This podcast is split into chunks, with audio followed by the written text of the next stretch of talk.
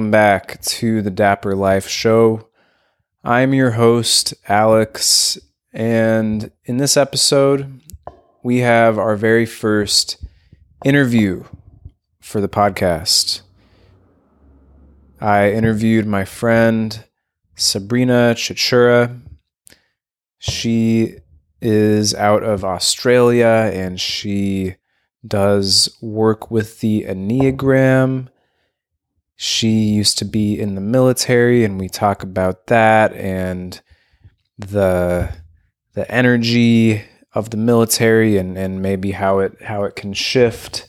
We talk about music and um, and and other th- stuff. So yeah, I hope you enjoy the interview. There's some audio stuff that happened that I'm working out, but there's some some good stuff in here and uh, yeah. Hope you enjoy and I'll see you on the next episode.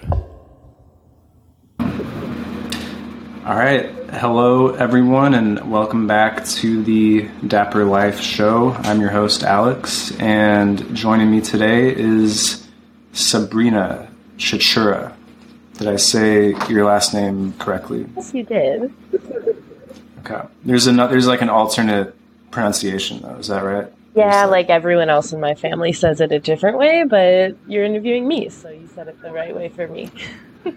All right, we'll go with that then. One of the things that I want to talk to you about today is the Enneagram. But before we get into that, want to reference a, a podcast that you created once upon a time and that I was a part of for a little bit. And something about that the name of that podcast and the sentiment behind the name really stuck with me. And so let me just say the name the name of the podcast was full penetration. And it has this kind of innuendo thing to it which is cool but it also the really the deep meaning behind it was that you know in this podcast we're gonna we're gonna tear down all the walls and we're gonna get to the heart and we're gonna bring out this sense of vulnerability to the podcast. And I just, I think that is a really important element of the really good podcasts is that the hosts, they, you can see that they show up with not, not holding up those walls and not, not holding anything back. And so I just want to invoke the spirit of, of that, that sense of vulnerability and, and, you know, just uh, let's let's bring that to the table here, and and yeah, and so I just wanted to ask, you know, when you were doing that podcast, it seemed like vulnerability was a big theme for you, and I'm just curious, like as the years have gone by, is that something that you still think about a lot, or what is your relationship with vulnerability? Yeah, absolutely. Like vulnerability, like radical vulnerability kind of came into my mm-hmm. life with Brene Brown, and a lot of people have heard of her and her work. And the famous TED Talk she got known for was the power of vulnerability. And vulnerability felt like the thing that set me free in a lot of ways because for a long time when I was struggling with like depression and like just not feeling fully connected with myself, it was because I wasn't even being fully fully vulnerable with myself. So that has been something that built. And then yeah, when when I had that podcast, the full penetration podcast, like I, I wanted that like radical vulnerability and and definitely as I grow on my journey, on my spiritual journey, on my personal growth journey, I would say that that continues to get deeper because when you're as you're kind of progressing through these moments like it is progress. So you go further you make go wider or further or both or whatever but there is expansion. And so i would say even yeah like it's been two years since i did that podcast and i'm still yeah still like deeper into the vulnerability and and just kind of cutting through some of some of the bullshit and just getting yeah just getting to the heart of it like you mentioned. Yeah, yeah i think that's great and like for me the the word that, that i that i keep wanting to come back to and, and really like why i started this podcast is to access like this this authenticity right and and i feel like vulnerability is kind of like the the necessary prerequisite to authenticity in, in a way so yeah vulnerability is cool. Okay, cool. So I, I want to talk to you about the Enneagram and and so I guess to start, I'm I'm just curious, like how, like tell me about your journey leading up to it. How did it come into your life, and like how did you develop this uh, this sense of of certainty around it? And that was kind of the initial introduction to it, but it wasn't until like a year or two later that it became like more relevant to my life, and it's just like anything else. Like when something resonates really strongly and you feel passionate about it. And just yeah, how did it how did it come to you? Yeah, so I back in like 2017 or 2018, I had a friend who yeah, like had heard of it and, and I feel it's kind of how it gets passed around, like a little like someone's heard of it and then they're like, Oh, have you heard of it? And then and that's kind of like, oh, let me tell you about it. And so he had this like paper and he was like, yeah, it's an Enneagram thing. You look at this and then you figure out which type you are. And like some people feel that way about astrology or different other like personality types like Myers Briggs. And yeah, when something really resonates you, that's kind of like how life works. You get passionate about it, you want more of it. And then I just, yeah, I started like reading a whole bunch of books and, and, Mm, and then that was when I started like my own personal transformation with it. What do you think about it specifically resonates with you so much as compared to other things like astrology or or the Myers Briggs? Yeah. I compare it a lot to the Myers Briggs one because I've taken the Myers Briggs one for as long as I can remember. Like I remember being like 12 and 13 and 14, and I would always kind of go back and take it again but my type changed over time. Mm-hmm. And I realized like when I was really young, I was super extroverted, like 100%. I could never spend time alone. But that was really not my natural state. It was just like there was more to it than just I'm an extrovert. And now I'm I'm very outgoing, but outgoing and shy is different than extrovert and introvert. And I'm more ambivert now. Like I spend a lot of time on my own now that I wouldn't have been comfortable doing when I was a kid. And so when you see someone who does that kind of change over time, what the Enneagram does more than what I think like the Myers Briggs does is instead of talking about how your behavior is or what your behavior is, it talks about the why. And it gets to like a core, core wound and core essence, like the core light and dark of a person. And I can, you know, sit here and talk about how, oh, like I'm a big extrovert and I really want to go out all the time and just be social. Or like and that's kind of like the material version of the story that involves like what's happening.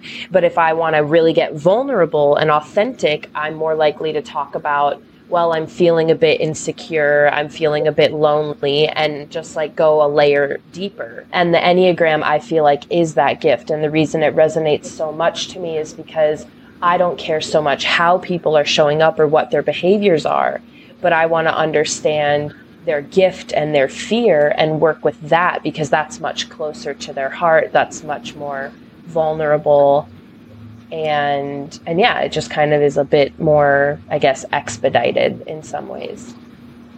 Um, it seems like one of the things that you said that's unique about it is that it deals more with the why instead of that the the what I guess? And the the core the core fear and desires I think are a really good reference point. And that's been like my the useful thing for me around that is like looking at the core fear and desires of like the type that resonate with most. And yeah just kind of looking at those and just kind of using it as a reminder. And so I'm curious, like that's that's been really useful for me. Like I was just looking at the page, like how the Enneagram works on the on the main website and just the other the other aspects of it, like the levels of development, the the kind of the growth and stress things, and and I, so yeah, I guess I'm just curious, like like for me, like I kind of I know my type, I know the types that I resonate with, and so like, what? How can I further explore, and like, what? What else can I? What else should I look at? For sure.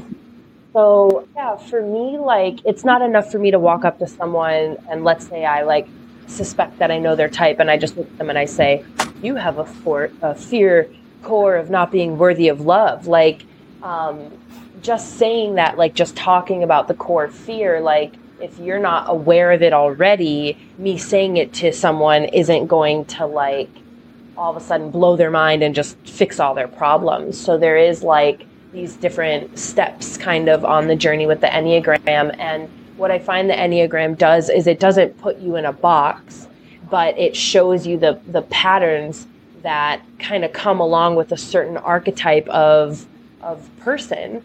And by looking at those patterns and categorizing them, they kind of become more manageable and easier to see. So if I say, okay, as this type of person, you might have this kind of pattern and bring a little bit of awareness to that possibility. Then what the person can do is start noticing in their own life, oh, I'm doing that thing that this thing, and oh, this is showing up again over here, even though it looks a little different, they're both tethered to the same piece in the middle. And so I think like when first people get introduced to the Enneagram, it's it's good to like read about it and your type, but then it's it's it's all about just awareness. And so the different levels and everything are are just part of that journey. Like as I've been working with the Enneagram like a few years ago, I was kind of like flaking off easier patterns. Like, man, I can't even really think of any like specific ones because they're they're kind of gone out of my field now, so I don't resonate with those like patterns anymore. But most recently, I've been going into like deeper and deeper layers of the essentially the same thing, but just on a deeper level. So now, for example, I'm seeing things about my relationship with my mother that has been not controlling my life, but I've been living my life. Even though I haven't lived with my mom for 12 years, I've still been living my life in a way from like my childhood. And I'm like, whoa, this is crazy. Like, I don't have to do this anymore and and so those are kind of like the different layers of like healthiness is how quickly are you recognizing your patterns? How deeply are you recognizing them? And and are you able to kind of like let them go? And then the progression from there in my experience. So it was great when i knew my own personality and was kind of working on myself but then the reason i'm so immersed and love the enneagram so much now is because it's not necessarily just about me anymore. Now, understanding all of the types helps me have more compassion for other people because instead of just seeing someone and saying, oh, they're an asshole because they're doing this, I go, oh, well, if they're this type, and they're afraid of this thing, then it makes sense that they would do this unconsciously because they just don't know how else to act. And so my compassion and understanding for other people has expanded.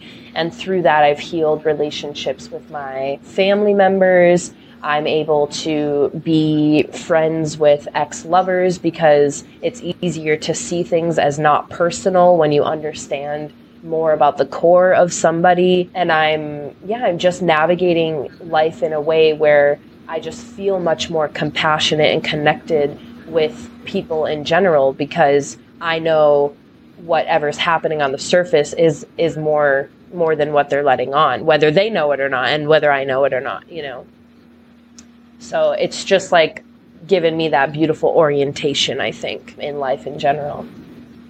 Yeah, that's a good point. It's like these kind of tools, they aren't just for understanding yourself, which is maybe where you would logically start, but also as a tool to understand others and have compassion for others. Um, and yeah, just one of one of the things I'm curious about because I, I, see this a lot in astrology is people will sort of learn their sign or their yeah their sign their their different placements and then kind of use it as a tool almost to to restrict themselves and to to bind themselves to certain to certain things. And and so yeah I'm just wondering like did, have you did you have an experience with that at all in in the enneagram? Do you do you see that happening with people who it's like you you, you want to because you, you you you find something that you identify with and that you resonate with and so it feels kind of good to like put yourself in that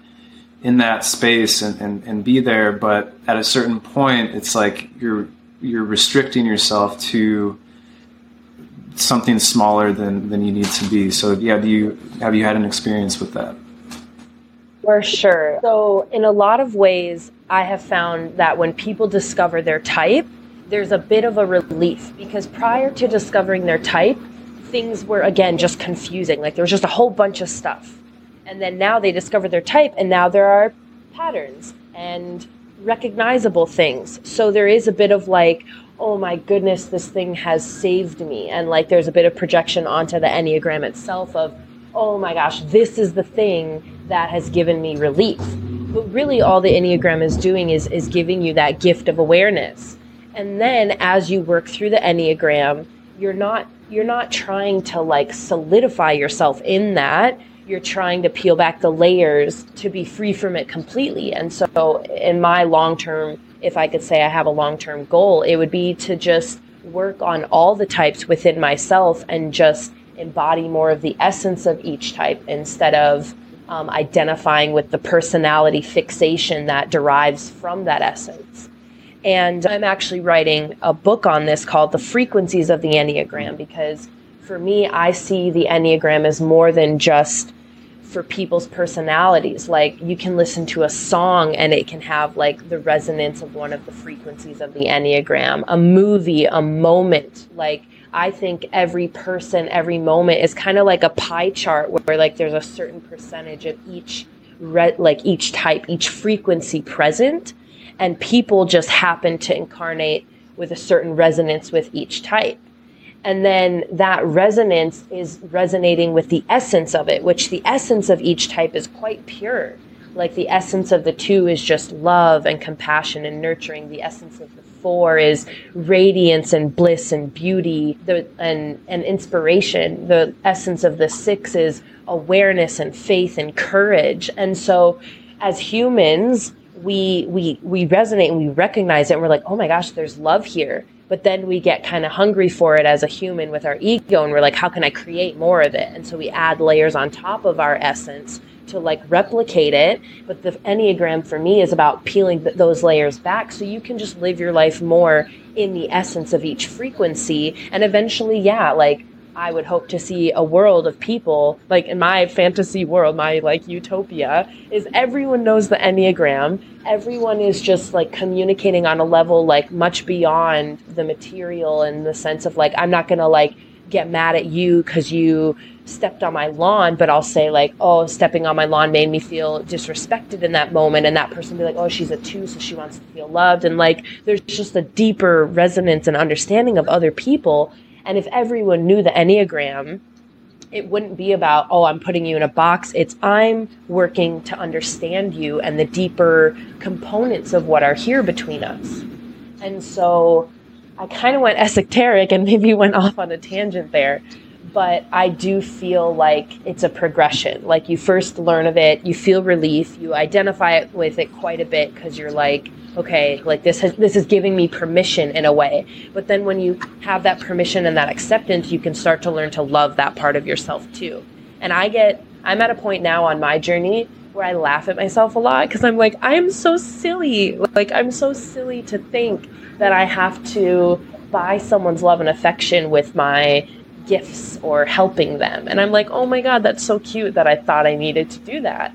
And I don't like hold it against myself anymore because it's just, I get it. Like, that's cool. I just wanted love. All good. Like, and so that to me feels like the progression. Like, the deeper you go into the Enneagram, you do become less solidified in the identification of the personality fixation but you start to tap into the essence of like what's at the core of each of these different things I'm, I'm interested in seeing where you go with your book because it sounds like it sounds like you're, you're really talking about enneagram in a more like fluid way than it's usually presented like that that these are all kind of archetypes that are that are inherent within all of us and, and we kind of we tap into them to uh, to different extents at different times and yeah, so that's that's really cool. So like the last question that I have on the Enneagram is in your in your practice, what does it look like for you to be working with clients? And is it this this sense of like bringing, helping them, like connect their awareness of their experience to their their enneagram types? And and how do you how do you how do you help people over you know numerous sessions? And what does that path look like? For sure. So yeah the first session is obviously is the discovery. And in the way that i like to bring the enneagram to people is i help them discover their type I will maybe give insights if I think and and I don't know if you want to speak about necessarily our session that we had because I think it's a perfect highlight of this is I'm helping people arrive to where they are. I'm just showing them where they are. I'm not doing anything extra for them. I just I just have the language of the Enneagram and the, and the gift of understanding it because I've studied it. So I kind of bring someone to where they are now and then say, perfect, this is a, let's start here, let's explore this. And then, and then again, yeah, I'm, I'm not doing anything for them that they can't do for themselves, but, but having a mirror, having a reflection helps us see things differently than like if you're not looking in a mirror you can't see what's on your face. But if someone like tells you oh you've got something uh, a smudge on your face like i do right now right? They they are like oh thanks like now i'm aware of it. I wasn't aware because i couldn't see. Or they or you tell them hey go look in the mirror. You've got something on your face. So just walking through the world we're not aware of like our face and our personality and our body but then when someone mirrors it to us we're like oh we get a moment to think about it. And so that's kind of all I'm really doing is I'm just holding up a mirror and I'm saying this is what I see and this is what I see in you. But it's really only for the person to know if that's true or not because I also am seeing it through my bias, through my lens. And and so working with people over time is just is just mirroring each other and exploring and and creating a safe space to explore because a lot of people in day-to-day life you don't have a safe space to explore with maybe your mom or if you get mad at some guy on the road or the coffee barista messes up your coffee like that's not really a safe space to explore like deeper vulnerable moments. But if you come and sit down with someone with the intention of exploration and curiosity then in some ways i facilitate a space for that to happen. And hey you're safe here. Let's let's explore this and see what happens. And then that can be applied back into like the daily life.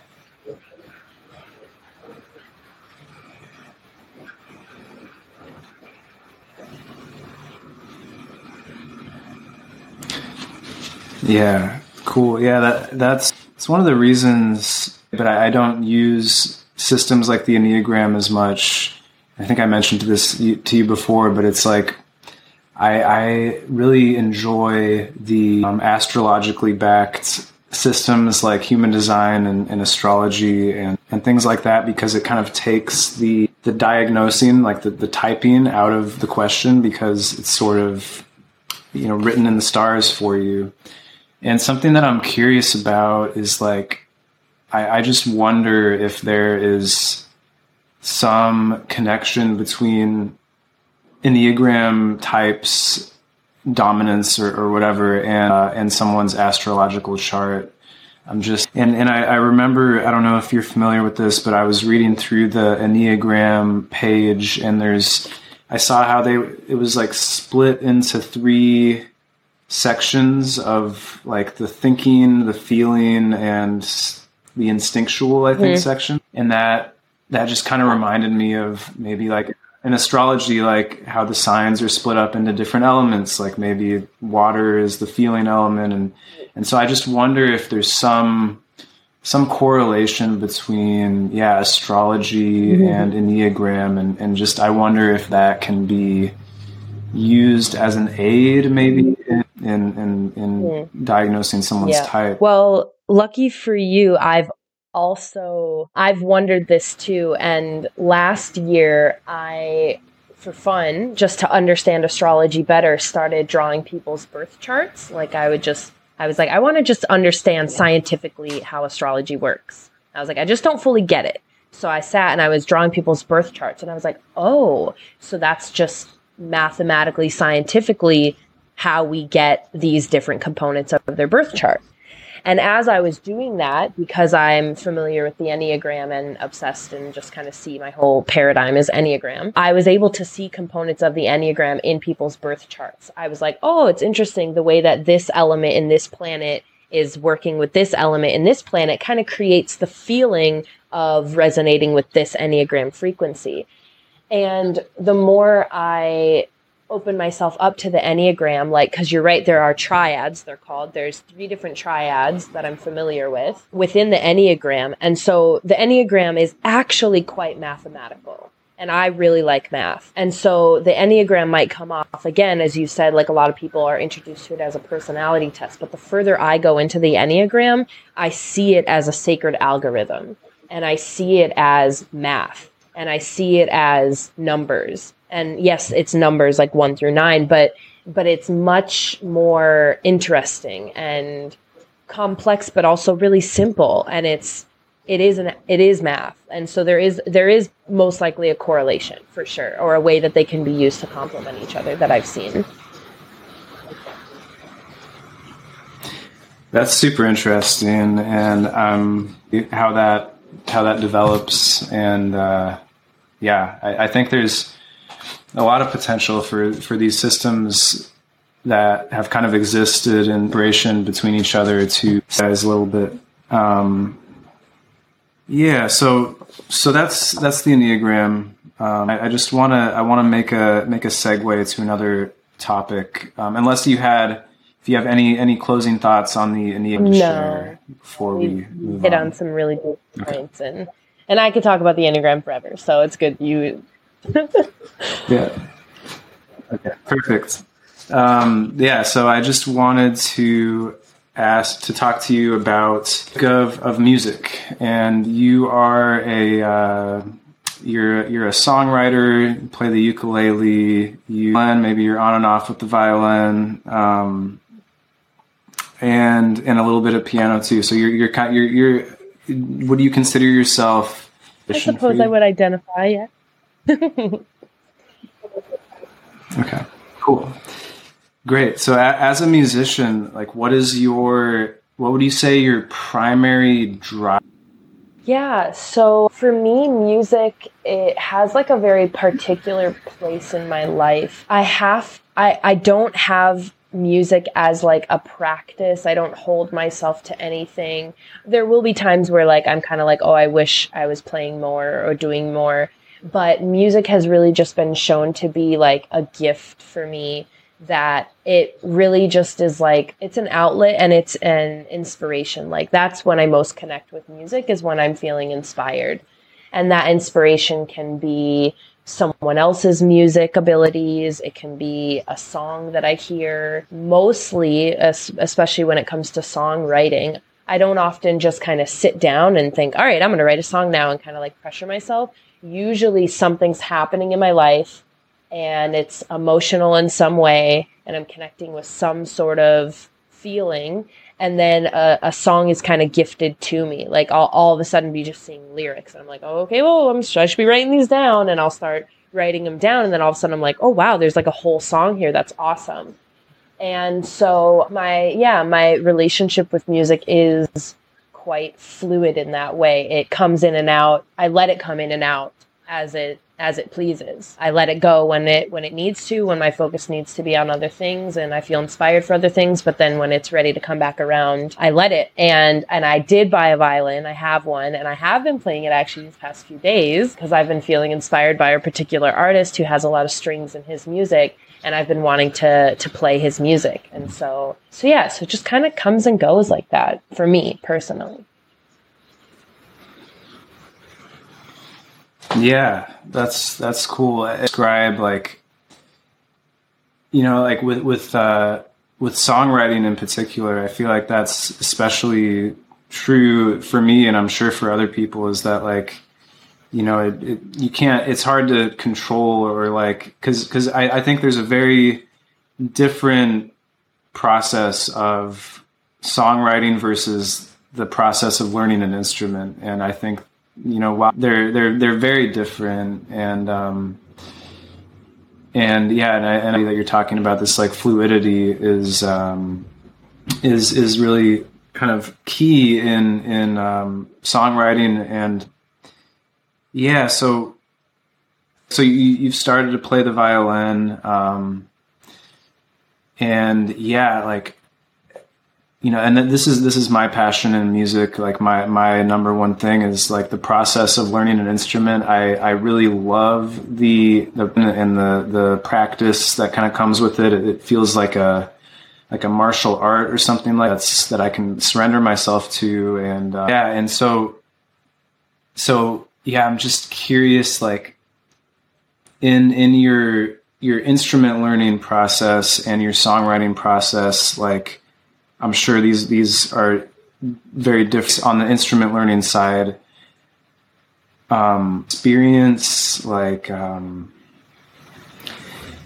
I, I, I feel like what I see a lot with with instrument learning instruments is that we we can get to this spot where it feels like work or something like that and it feels kind of unpleasant in that way and, and we brush up against a lot of these kind of psychological resistances and like limiting beliefs around talent mm-hmm. and things like that and so i'm just curious like in your in your piano journey and your violin journey like do you have you brushed up oh i mean absolutely of course however Yes, yes, I have 100%. But what I'm realizing now is that the context in which those psychological resistances came up in the past was in relation to more of like a goal and something. And I think it's really beautiful that you talked about how you see it as a martial art and you see that the discipline component of it is, is beautiful. And that I think is a, is a beautiful quality of like who you are as a person and your essence it's not a quality I think that I overly identify with and overly resonate with because for me, I don't often kind of set goals and say, okay, like I want to be like, I want to feel like I'm this level on the violin or the piano. And I'm not saying that's what you do, but this is what I don't do is, or what I maybe used to do in the past and don't do anymore is I don't really have like these goals of like, okay, I just want to be like a concert pianist or a concert violinist. Like, I I find that I experience less of those psychological blocks if I do bring that element of water into my relationship with music and just fully accept and love where I'm at instead of seeing myself as where I'm not and then like resenting that. And I think that gap motivates some people and that's part of their journey and that's beautiful. But for me, if I were to like force myself to do that just so I could feel like I was good or better than I am, it doesn't fulfill me. And so I try to just be more self compassionate and just like accept where I am.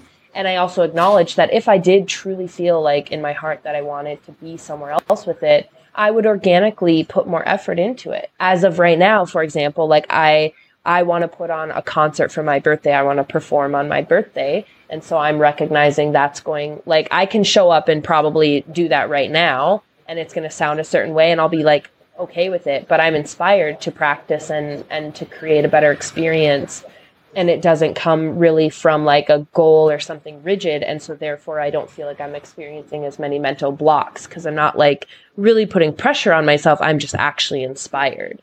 And I've had those two different things happen like okay, I want to be disciplined, I want to practice for 20 minutes a day. And if I don't, then I'm kind of upset with myself versus like, oh, today I practiced for an hour randomly. I just felt inspired. And then yesterday I didn't practice at all. And they're two very different ways to kind of approach it. And I'll, I'll, I'll give this to you here because it'll be a good segue. It's almost like a masculine and a feminine way to approach it and they're both appropriate for different moments but it's it's just what does the moment call for and so i've lived my life in both of those spheres and and I don't think I'm not like, well, I never want to be rigid. It's just does the moment call for like a more disciplined approach or a more fluid approach? And can you feel a, into the moment enough to recognize what the moment calls for? Yeah, that, that's. I'm glad that you brought the masculine feminine thing up because that's that's been really interesting. Like, because you really you you like like even just in in one style of music like let's say classical piano like there's this there's the part of it where you are like drudging through the mud and like fighting kind of in this warrior like way to like uh it's it's very like it feels like like war in a way and it feels like like you're doing battle. And then but once you you get past that say on a certain piece then it's like it's about completely surrendering completely and like letting your heart fully open and letting that piece like fully come through you and like a very receptive feminine quality and so it's like it's they're both there and they're both mm-hmm. equally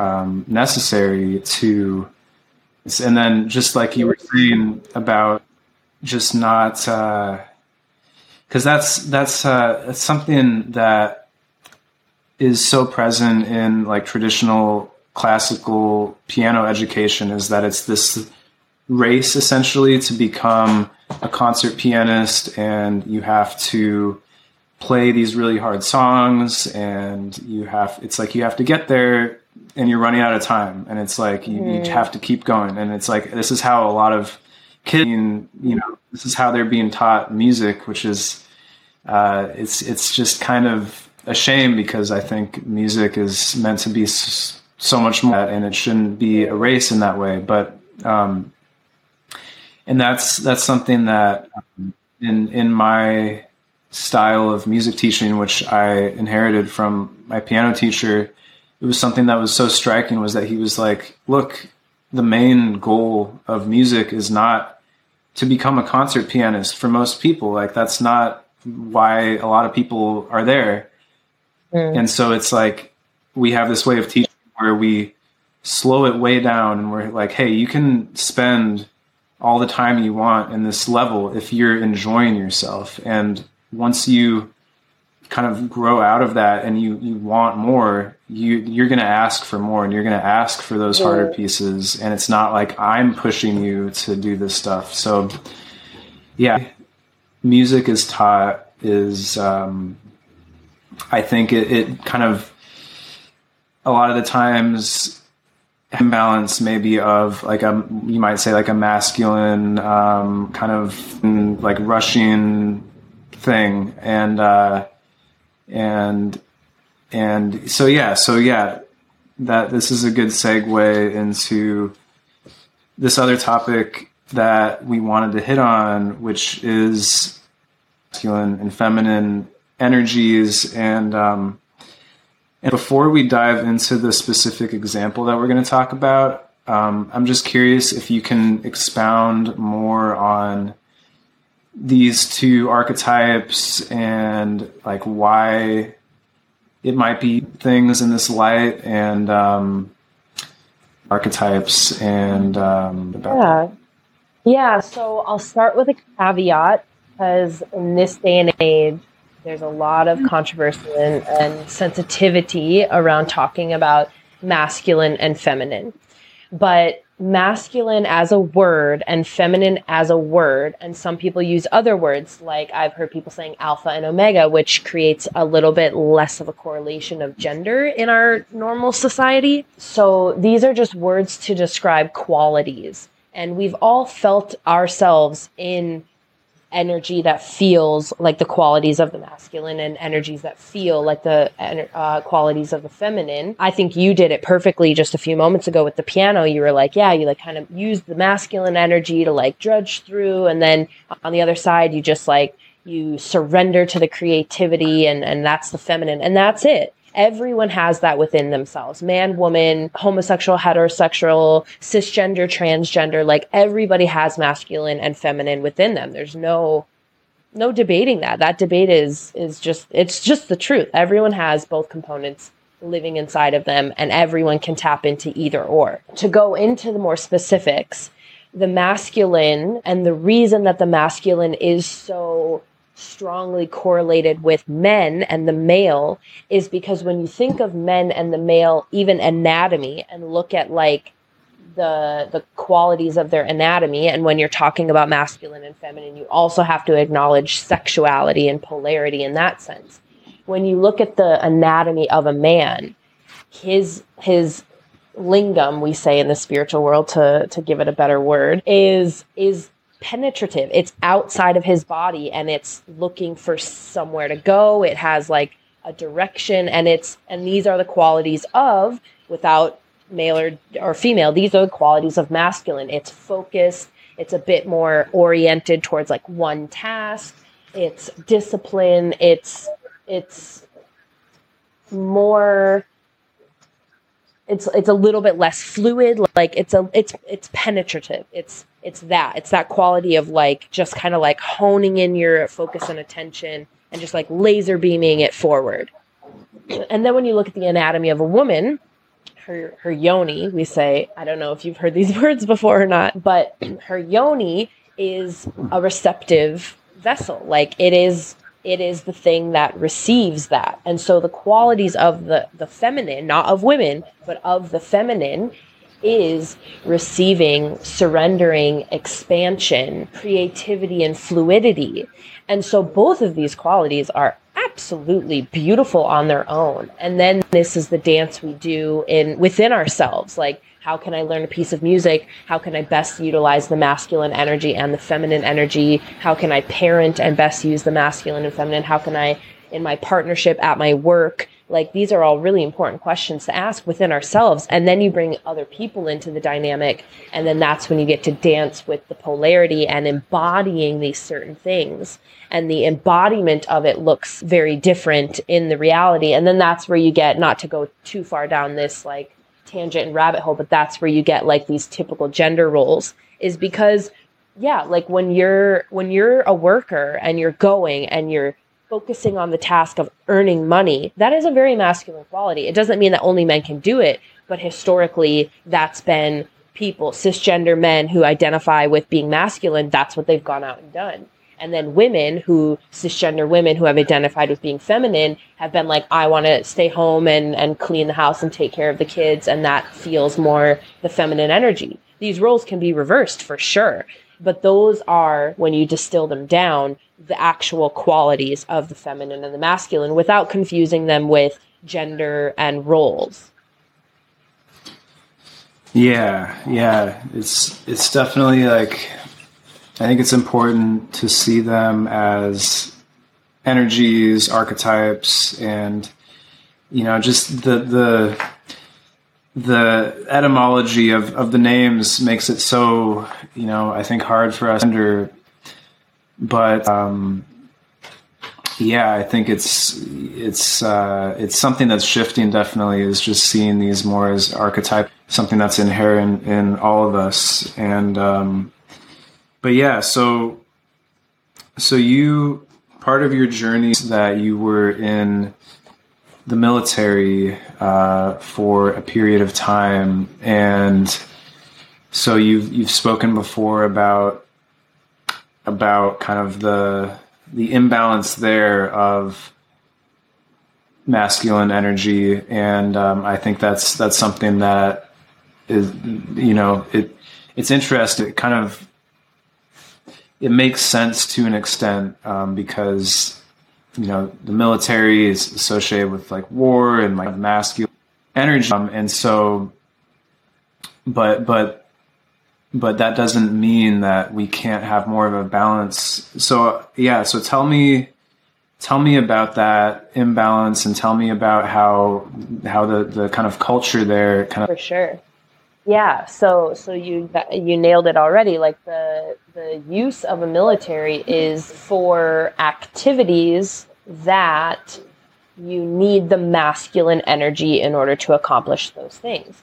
War, mission orientation, getting a task done. These are again, as we said earlier, like these are these are things that when you utilize the masculine energy, that is the efficient way to get it done. However, when you're dealing with humans, and as we said, these qualities that are inherent in all of us, and you have a human show up to that space who inherently has the masculine and feminine inside of them, and they're constantly being put in situations where only the masculine energy is useful and efficient and welcome, then you get people who have to start suppressing their feminine and the way that that looks is disconnection from emotion, not knowing how to process. Because every time you go out and do something, even if you're in like a masculine energy and you go out and get a, a, mission done, you're still a human and that still had an impact on you. And if you don't ebb into the feminine and process that with the qualities of nurturing and feminine and compassion and understanding, then then you don't ever really process it. And so in my experience and an experience of a lot of veterans that I've seen is like we are asked, and this isn't just the military, this is any environment where that focus is is the valued thing to get you to the top. This could be like business, Wall Street, technology, like companies, wherever it, it's prevalent, you'll get people who feel like they aren't allowed to talk about their emotions, they aren't allowed to seek help for their mental health. Then they start turning to like substance abuse to just numb these things because they're not welcome here. So I can't, I'm not allowed to cry myself to sleep at night, so I'm going to go have a beer with the boys. Or I'm not allowed to be sad about this thing or angry even or upset, so I'm going to go have some wine with the girls. Like, so in these environments, that is the challenge is we we have to acknowledge we're we're working with humans here. So when they go out and fight a war and use masculine energy and they're in that for so long, when they come back, they need they need a bath. They need like some nurturing. And I use so this is actually I should maybe should have brought this up earlier. I use the analogies of rock and water to talk about the masculine and the mm-hmm. feminine because rock is like rock can be used as a weapon, rock can be used to build a fortress, rock can be for protection, rock can be made to make tools but water, you need to drink water to nurture your body. You need to take a bath to wash yourself. You need to sink in a bath to relax. Like, so these are the qualities without using like gender and masculine, feminine of rock and of, of the masculine and the feminine. And so when you have a soldier who's been lifting rocks all day and building and chucking rocks and fighting a war, when he comes home, don't continue to, to put him like don't throw rocks at him. Like let him have a bath. Let him chill out. Like let him mm-hmm. relax.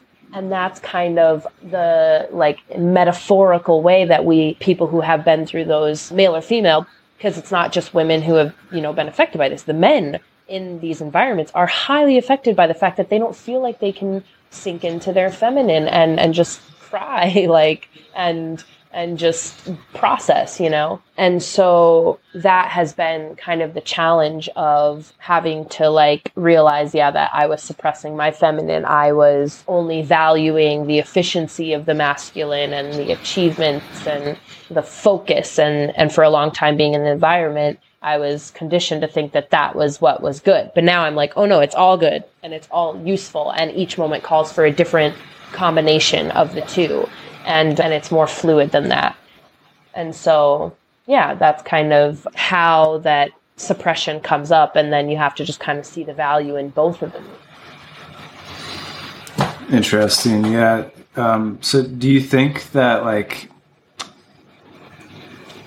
it, do you think it's it's kind of necessary for the military to have a culture that's more oriented towards the masculine just to like you said to like to accomplish those those goals. And because that's that's the like these are you know um, or do you think even within that structure that there's room for more of a balance? Um, for sure. So yeah absolutely. Like there is a reason the military is masculine. Because when i'm on a mission I don't want to look over to the guy who I'm like depending on for my life and see that he's not focused. Like he's he's not present, he's not focused, he's not task oriented. I'm going to be a little scared for my life if I'm standing next to someone on a mission and I'm like, is this guy going to show up for me? So 100%, it, I, I see why the military is the way it is. But there is room for when you're home, like if you're not on a mission and things aren't so life and death, is there a little bit of breathing room? If I don't get this paperwork turned in by 4 p.m. because I'm feeling really stressed out, can there be a little bit of breathing room? Can we step off the gas, step off the the masculine whatever and and attend to this a little bit and then that person would probably become more efficient in their masculine because they were mm-hmm. allowed to ebb and flow back and forth. The the problem that I personally have with the military is it's treating the problem with the solution that also comes from the same place as the problem. So they're like, okay, like we have all these people, we're getting our missions done, but then when they come home, they're really kind of like not doing so hot. They're like abusing substance and there's high rates of suicide and there's sexual assault. What are we going to do to fix this? All right, let's focus. Let's check our boxes. Let's get them all into these little PowerPoints and we'll teach them about this stuff. But it's like, okay, if you actually care about the problem, like, cool, you can say that you're addressing the problem. But if you actually care, you would be willing to consider the other options, which are can we allow for more feminine energy? Can we allow for more compassion? When it's not life or death, you know? And so I think that the military either has to kind of say, like, these environments have to say, look, we actually just don't give a fuck. You show up this way, and this is how it is. This is how you get it done, and then you deal with your shit alone. But the military can't do that because we become like property of them, and we're humans, and so people wouldn't accept that. Like, they'd be like, that's inhumane, because it is. And so they have to realize that in order to actually fix the problem, they have to be willing to somehow, in some way, incorporate these other aspects in a genuine way, not in a way of like I'm checking my boxes off, I'm I'm doing like I'm appearing to be doing the right thing. It has to be like no, I genuinely care about this problem and a solution for it, and so I'm willing to look at all possibilities and okay, I'm willing to give my soldier a day off because he's just mentally like not there. Instead of hey you need to show up and now i'm giving you a counseling because you didn't show up today and blah blah blah. So so yes yes and no to answer your question. Yes the, the masculine is necessary in that context and i and i see that and i want that when i'm on a battlefield. I don't want to have to like hey man it's gonna be okay. Like we'll see your mom soon. Like but we gotta go like do this thing, you know, that doesn't make sense. But when you come home, like you're allowed to cry, you're allowed to like process and integrate and and so there ha- there has to be there has to be the only way to actually solve the problem genuinely is to allow for that. And so in whatever way that's executed, I don't know. I don't have that solution. I'm just doing like my little part in it, but um, but there probably are systematic ways where that could be executed more genuinely.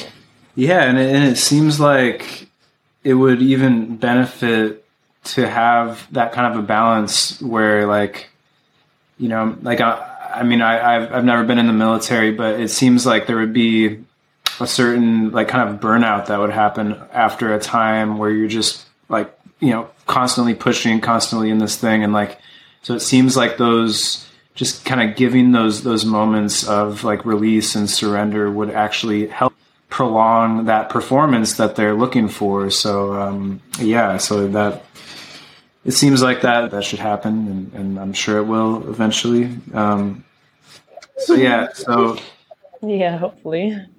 So just kind of wrapping up, um, there's just one question. You know, I'm, I'm this is a new podcast, and I, I want to have like a like a closing question kind of thing, and so you're my first guest, and so you get to have this first iteration of that question. So, so tell me, Sabrina, what is your favorite state of consciousness and what are you doing to manifest that in your life? Oh man, good question. Yeah.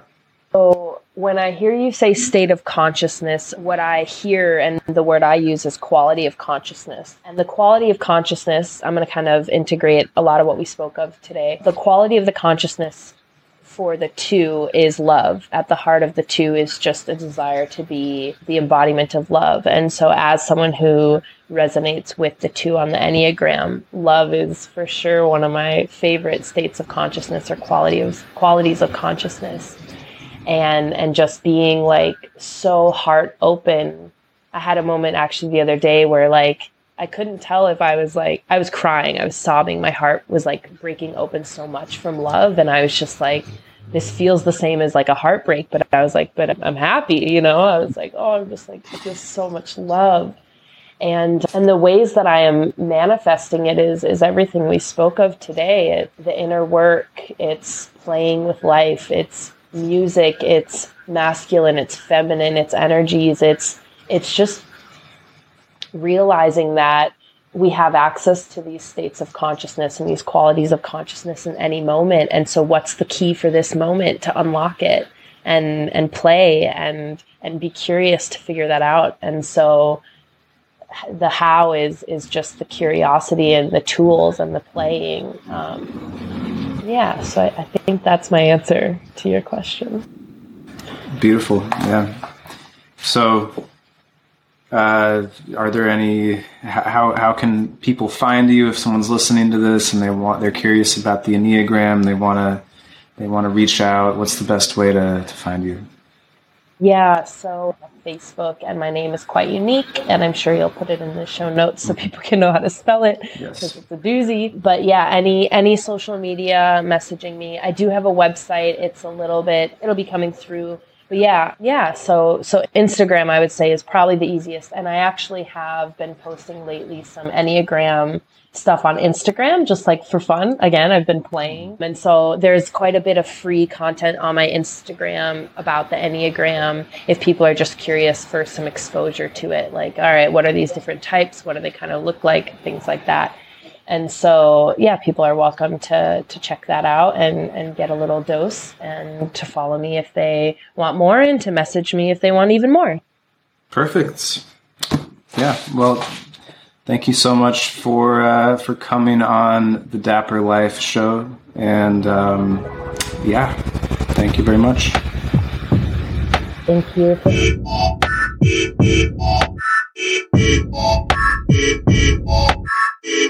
Oh.